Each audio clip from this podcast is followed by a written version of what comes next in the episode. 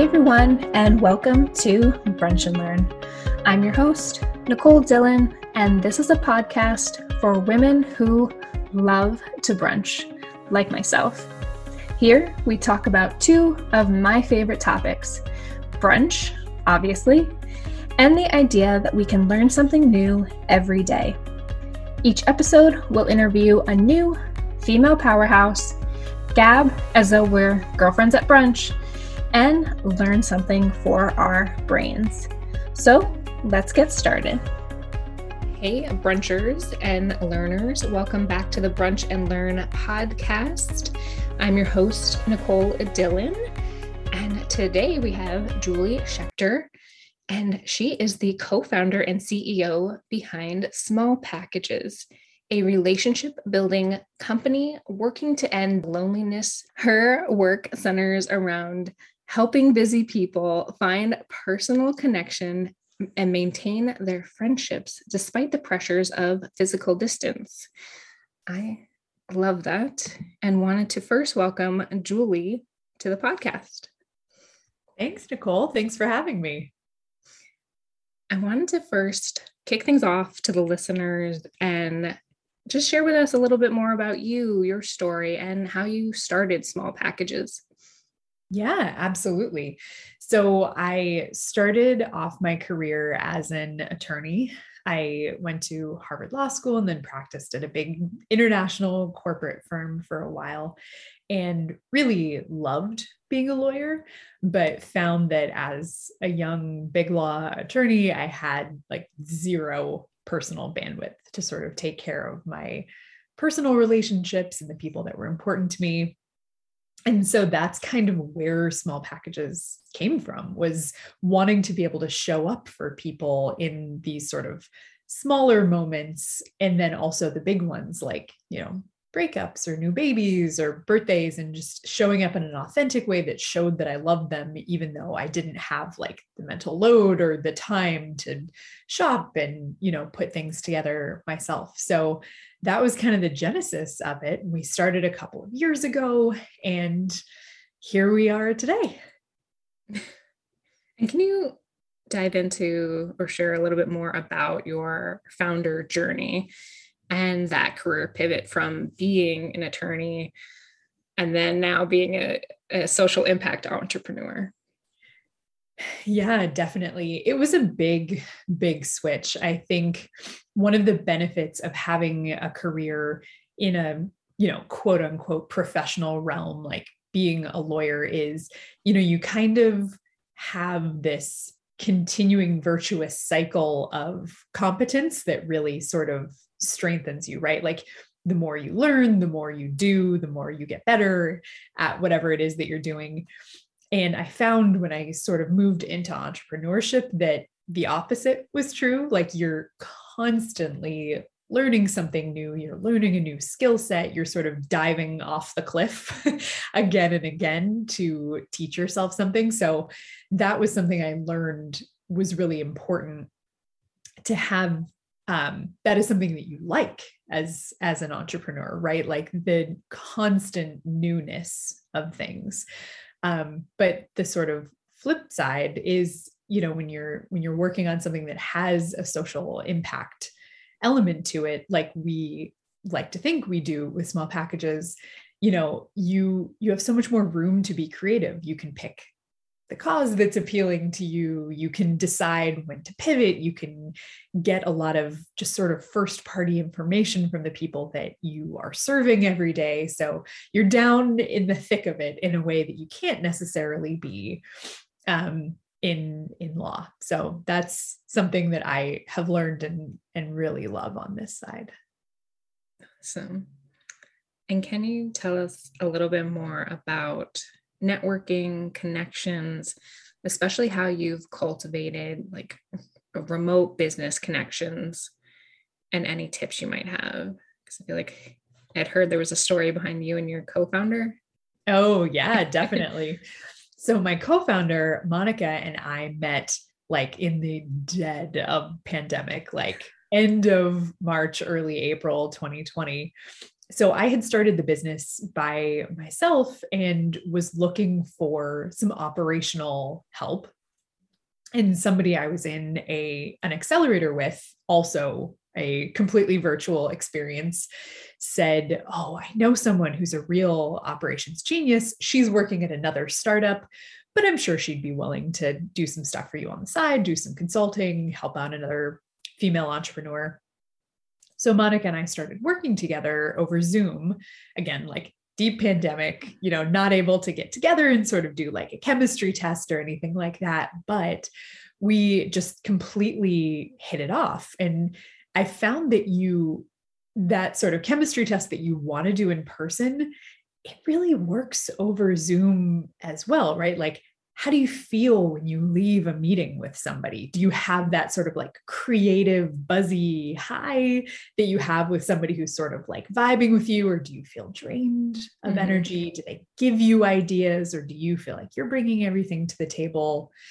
So obviously with her, it was the former. You know, we were really excited after our meetings together. We would kind of get into that talking shop, like brainstorming mode that lets you know you've met somebody really great.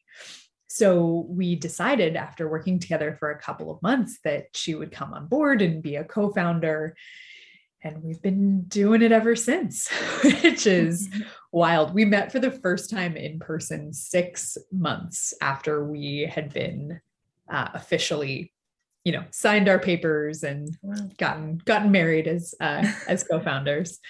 Um, but just in terms of more general tips, I mean, I think that chemistry test piece of it is so, so huge. Just paying attention to how people make you feel. Um, but most of my professional network now is remote, just because of the way we've been living, all of us, during the last couple of years. And in some ways it's frustrating because you can't, you know, get together and have a drink or a coffee with somebody and kind of have that great in-person feeling. But in some ways it's been wonderful because it's opened the aperture of the folks that we can bring on our side. We now have angel investors and advisors all across the country, people I never would have been able to access if I was sort of operating from the mental place of they need to be in New York City, like right here with me. So in a lot of ways, I'm grateful that we've sort of expanded in that way. And a random question, did that expansion kind of happen with Techstars? So it definitely was a big part of it. So we did the Techstars program at the end of last year, and we were in Iowa, oh. uh, which we were not anticipating, but we sort of just fell in love with our M D, the managing director of that program, before we even knew which chapter she, uh, or which cohort she was leading. And it happened to be Iowa. And so we went along for the ride there and met a lot of folks that obviously, you know, we never would have crossed paths with in New York or in L A where Monica's stationed. So that was really exciting. Awesome. And do you have any, I guess, any other general tips of maintaining connections remotely? I get so envious of like just naturally great connectors. But like you kind of said, from like how you started Small Packages, of like time is, is an important factor too, of course. Yeah, absolutely. Um, well, of course I'm going to say gifting because I'm contractually obligated to, um, but in all seriousness, I mean, that's kind of the, the backbone of how we built Small Packages, is to make those connections easy. Um, but I will say this is my like sneak peek of what we are building next, which hopefully is going to make this even easier. We are rolling out some new tech later this year, probably September. That's what we're aiming for.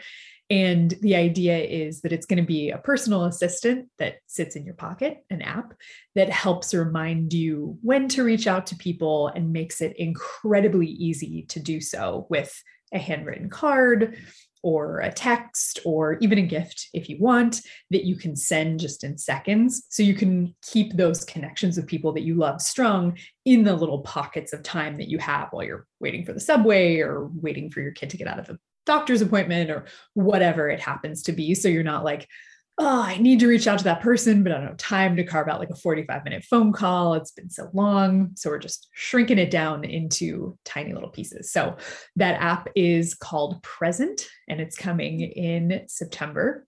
We're super excited to share it with everybody. Very cool. Yeah.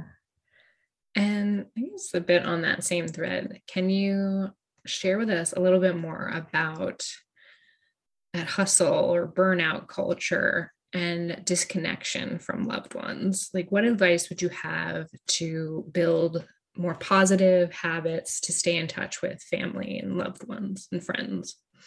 Yeah, it it's hard. And sometimes I sort of feel like the, you know, the cobbler's children have no shoes. Like we're, we're working to build relationships and, and ours suffer because we're working so hard. So I certainly don't have it perfectly figured out, but I would say, you know, we find that the good begets good, right? So like if I carve out time to call my best friend or, you know, something like that, it always puts me in a better headspace to be able to work on whatever I'm doing next. So I'm, I've been training myself to think of it more as an investment in productivity as opposed to something that takes it away. But the main thing that's been most helpful to me is scheduling. So having, you know, if you are around people in person, I have a standing, you know, dinner date with a group of girlfriends on Monday night, and it's like on the calendar and we've already agreed to it. So it's so much easier to like have a standing thing that you have to move sometimes or that other things move around, rather than trying to do it from scratch every time with adult schedules. Like, forget about it. It's so incredibly hard. Um, but putting something on the calendar as a block that's equally as important as all of the other stuff in your life has been the thing that helps most for me, because it is, I mean, it's more important in a lot of ways than work and all of the other things that demand our time. Is that the only thing you do? Putting it on the calendar? Yeah. Well, I would say that's a big part of it. And then the rest of it is not, not waiting for the, the big gesture or the big catch up or the whatever, right? Like intimacy is built in the day-to-day, right? So like if my best friend is calling me and I am literally going into a call in ten minutes, I'll pick up the phone and I'll talk to her for six and tell her that, you know, I have to go do something else. But usually she just wants to tell me something silly and short anyway. I think before, you know, when I was at the law firm and I'm sort of battling this before, I was under the impression that like you had to have like, you know, the big conversation, like every phone call has to be an hour long, every dinner has to be a whole evening, you know, and it's just not true. Like people just want, just want even a little bit of your time to sort of stay up to date. And no one is ever not happy to hear from you. Like, I feel like sometimes people are like, oh, I haven't reached out in so long. Now it's going to be awkward if whatever. People are always happy to hear from you. And they're probably feeling the same way too. So. Yeah. Do you, have you noticed like a shift, I guess, with COVID of, cause I did a, a podcast, I think in the thick of twenty twenty of like the loneliness pandemic. Um, I think it's an element of that. Plus, in general, as you get older and then become an adult, it's harder to make friends. I just like love your thoughts on kind of where that landscape is with like just loneliness in general, I guess, right now. Yeah. I mean, I hate to be a downer, but it's gotten worse. Like we, we first started the company, it was already a phenomenon that I was paying attention to. The former U S Surgeon General declared loneliness an epidemic in like twenty seventeen. So the pandemic isn't the start of it, but I think it's definitely made it worse. it's harder to make friends. It's hard to make friends as an adult, period, right? It's harder to make friends when you are now doing this dance of, am, are you sick? Am I going to get, am I going to get you sick? Like, I want to be respectful of your boundaries. And, you know, people are more loath to meet in person. So what I've seen sort of across the board is people going back and reawakening or reinvesting in relationships that they had kind of let lie for a while. Like, we all have a whole bunch of friends that, you know, we haven't talked to in a while, and they sort of belong to a different season of our life. Um, but we didn't necessarily affirmatively close those doors. Life just kind of did it for us. And so that's something that I have been seeing a lot of, is people reinvesting in relationships that, you know, maybe they're across the country, but at this point, that doesn't really matter that much anymore, because people, you know, are much more comfortable on Zoom or, you know, doing virtual stuff. So that's, that's one phenomenon I've been seeing a lot of. Awesome. And would love to hear more about the power of gift giving in both moments of celebration and struggle. Like, how can you show up for friends through those life's biggest moments? Yeah, absolutely. So when, when we first started the company, we got not like pushback, but some people saying like, oh, I'm not really a gifter, like gifting isn't really like my love language or anything like that, which I completely understand. To be perfectly candid, it's not mine either.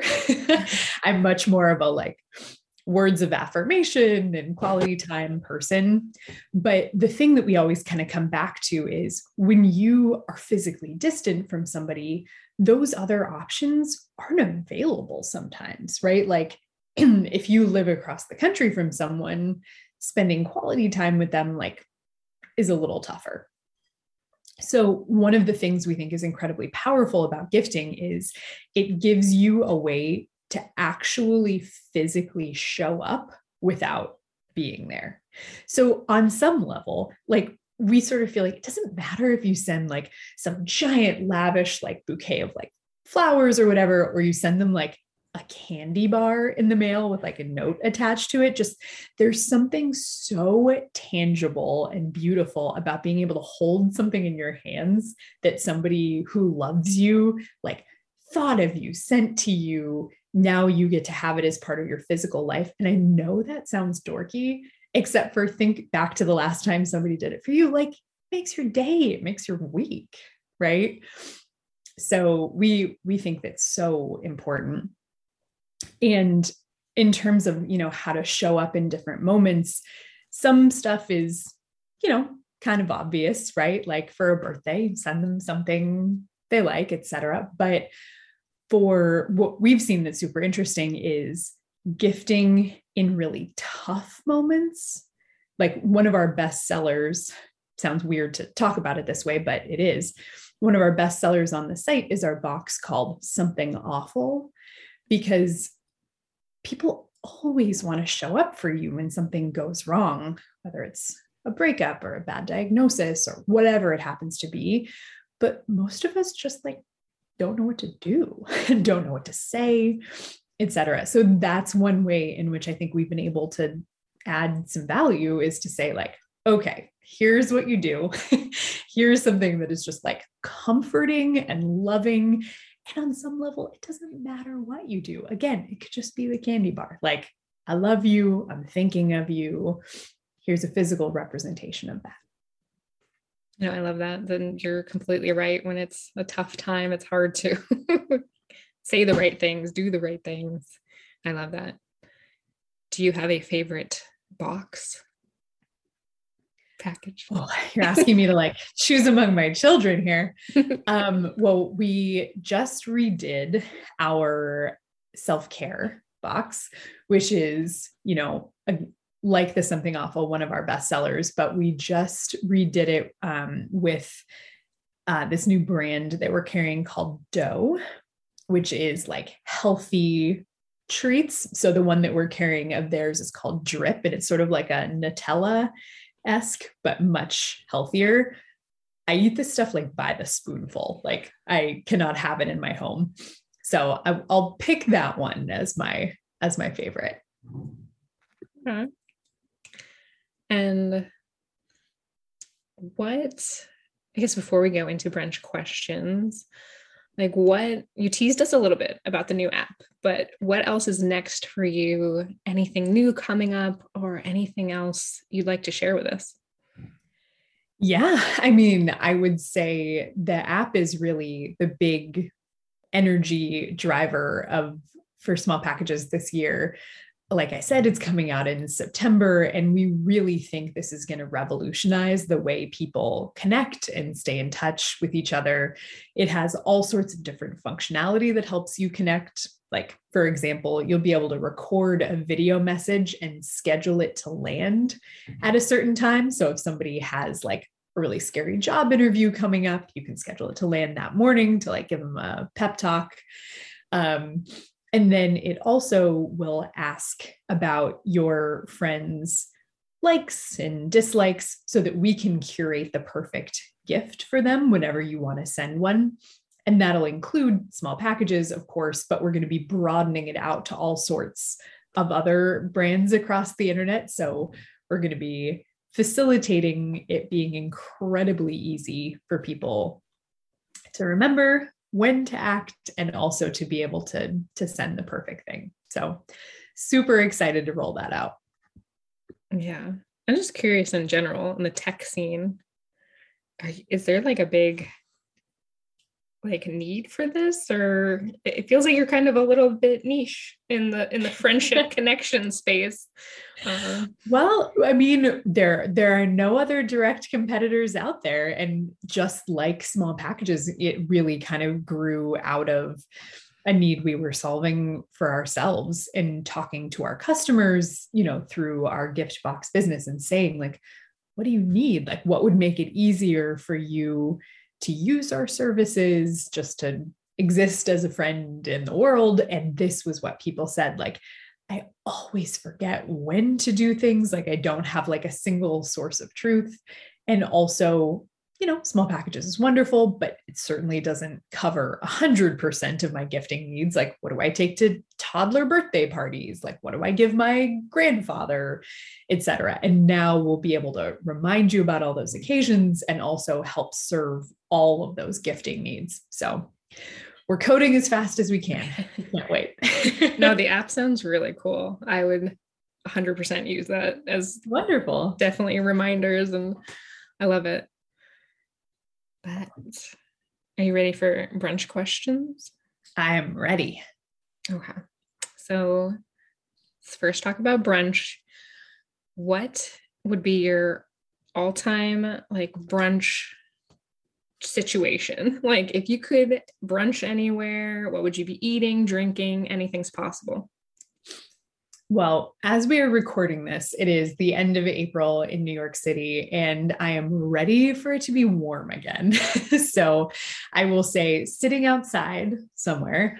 Um, obviously, you know, we're spoiled for actual brunch spots here. So I don't know if I could pick like a particular one, but in terms of food, I am a hardcore bagel and lox girl. So, you know, tomatoes, capers, all all the things, um, and Bloody Mary, if, if we're getting crazy.